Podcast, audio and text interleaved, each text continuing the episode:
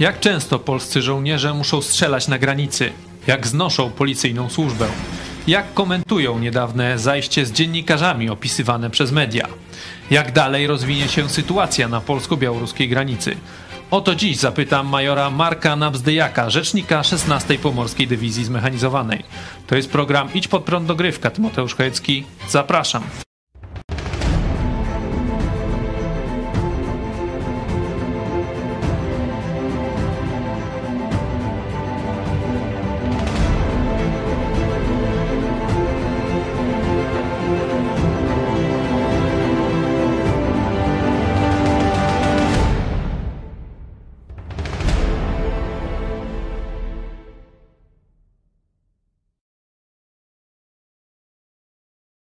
Naszym gościem jest pan major Nabzdyjak, rzecznik 16. Dywizji Pomorskiej Zmechanizowanej. Witam pana bardzo serdecznie. E, dzień dobry panie dyrektorze, dzień dobry państwu. Panie majorze, jak wygląda aktualnie sytuacja na rejonie granicy, który obsługuje, który ochrania wasza dywizja? E, żołnierze z jednostek 16. Pomorskiej Dywizji Zmechanizowanej e, wykonują zadania wsparcia Straży Granicznej już praktycznie od dwóch miesięcy. Mm, oczywiście eskalacja działań e, wynikających z prób nielegalnego przejścia e, migrantów ze strony białoruskiej na stronę polską w ostatnim czasie e, była dość intensywna. Nastąpiło nasilenie tych działań, więc żołnierze ze zdwojoną siłą realizują te zadania, patrolując przede wszystkim bezpośrednio odcinek granicy, wystawiając posterunki ochronne i współdziałając z Strażą Graniczną w patrolach, e, które są również e, wystawione troszeczkę dalej od linii granicy, w tak zwanych patrolach mobilnych wzdłuż dróg prowadzących do granicy. I te zadania są praktycznie realizowane zarówno w dzień, jak i w nocy. Ta ochrona, mm, warunkowana oczywiście działaniami strony przeciwnej, powoduje, że ta służba na granicy jest realizowana 24 godziny na dobę. W ostatnim czasie y, zauważyliście Państwo również y, próby przejścia, szczególnie z większych masowych grup, y, były podejmowane przez stronę białoruską, przez służby białoruskie, które w jakiś sposób też instruują i organizują te przejścia, mm, nielegalne próby nielegalnych przejść migrantów na naszą stronę. Oczywiście staramy się tym próbom przeciwdziałać.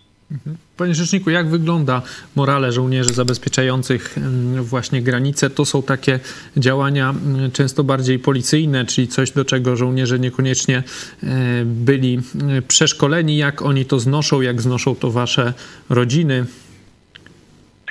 Na pewno jest to nowe doświadczenie dla żołnierzy e, jednostek 16 dywizji i jednostek nas wspierających E, żołnierze oczywiście, część tych żołnierzy brała udział już w misjach stabilizacyjnych i pokojowych poza granicami kraju i spotykała się z różnymi sytuacjami zagrażającymi zdrowiu czy też życiu.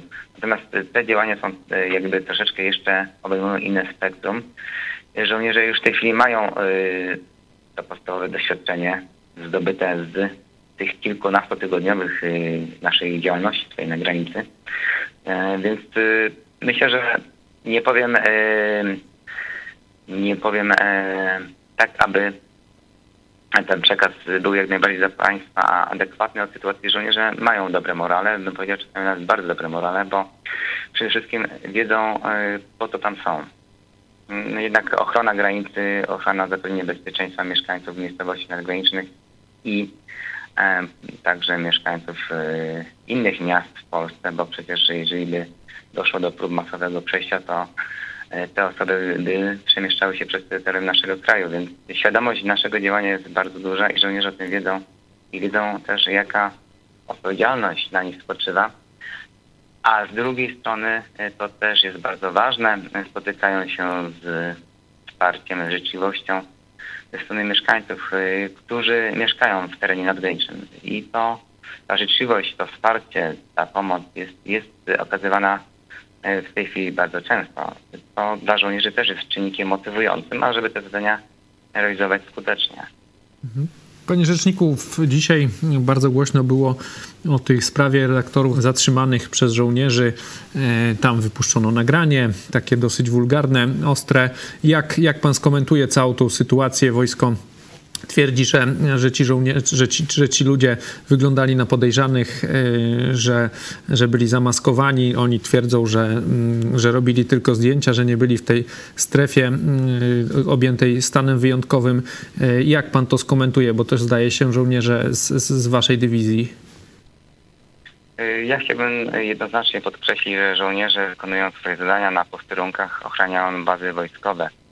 Jeżeli e, ktoś podjeżdża e, pod tą bazę wojskową, pod jednostkę wojskową, pod obozowisko, e, robi zdjęcia, w troszeczkę innym świetle to jest pokazane niż to było, informacja się pojawiła w naszej ocenie oczywiście, bo to jest nasza ocena, to żołnierze reagują w sposób zdecydowany, ponieważ sposób działania tych panów był budzący wątpliwości. Nie było wiadomo, czy mamy do czynienia z dziennikarzami, czy osobami, które próbują w jakiś sposób zdobywać jakieś informacje, a proszę pamiętać, że jesteśmy bardzo blisko strefy nadgranicznej i różne osoby mogą się próbować tutaj w jakiś sposób y, przemieszczać w rejon tych obozowisk i wykonując zdjęcia niekoniecznie na potrzeby y, y, redakcji na przykład naszych, tutaj polskich redakcji, ale na potrzeby na przykład również innych, innych osób nie chcę tych chwili wskazywać, bo trudno by nam było się do tego odnieść. Natomiast działanie żołnierzy było podyktowane sytuacją niepewną, e, niejasną, nieoznakowany pojazd, y, który się pojawił w rejonie obozowiska, a zasady użycia broni, zasady y, uprawnień, które posiadają żołnierze, e, wynikające z uprawnień e, nadanych przez ustawę o Straży Granicznej, powodowały a inne działania żołnierzy. I ja myślę, że na tym bym swój komentarz zakończył. Na ten temat wypowiadali się nasi przełożeni i myślę, że to jest e, z naszej strony wystarczająca odpowiedź.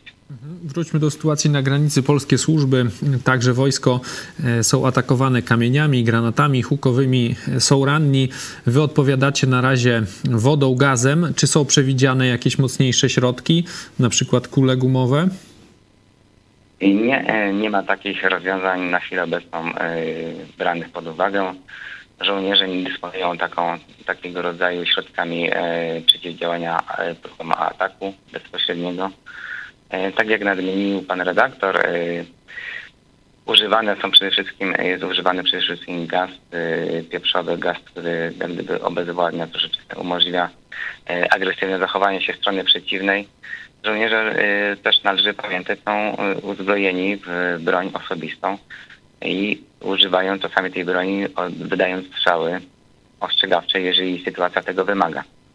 I wierzymy, że, że y, to będzie ten element wystarczający, ażeby przeciwną stronę mm, zniechęcić od siłowego próby, od siłowych prób przekraczania granicy. Mhm. Dużo już było takich sytuacji, w których polscy żołnierze musieli strzelać właśnie ostrzegawczo? Te strzały ostrzegawcze zdarzają się od czasu do czasu. Yy, najczęściej są to godziny nocne, kiedy, kiedy spotykamy się z takimi właśnie siłowymi próbami przejścia na teren naszego kraju. Mhm. Jak przewidujecie yy, dalsze scenariusze zakończenia rozwoju tego kryzysu? Czy on się będzie dalej eskalował? Dzisiaj informacja yy, była o tym korytarzu humanitarnym, tak, który yy, podobno został gdzieś tam dogadany nad polskimi głowami. Jak wojsko przewiduje dalszy scenariusz wydarzeń? Mm, panie redaktorze, szanowni państwo, no, my jesteśmy od wykonywania rozkazów poleceń przełożonych. Stoimy na posterunkach, jesteśmy obecni na granicy i będziemy tak długo, aż y, będzie to konieczne. Trudno mi w tej chwili się ustosunkować, czy to potrwa jeszcze miesiąc, dwa, czy krócej.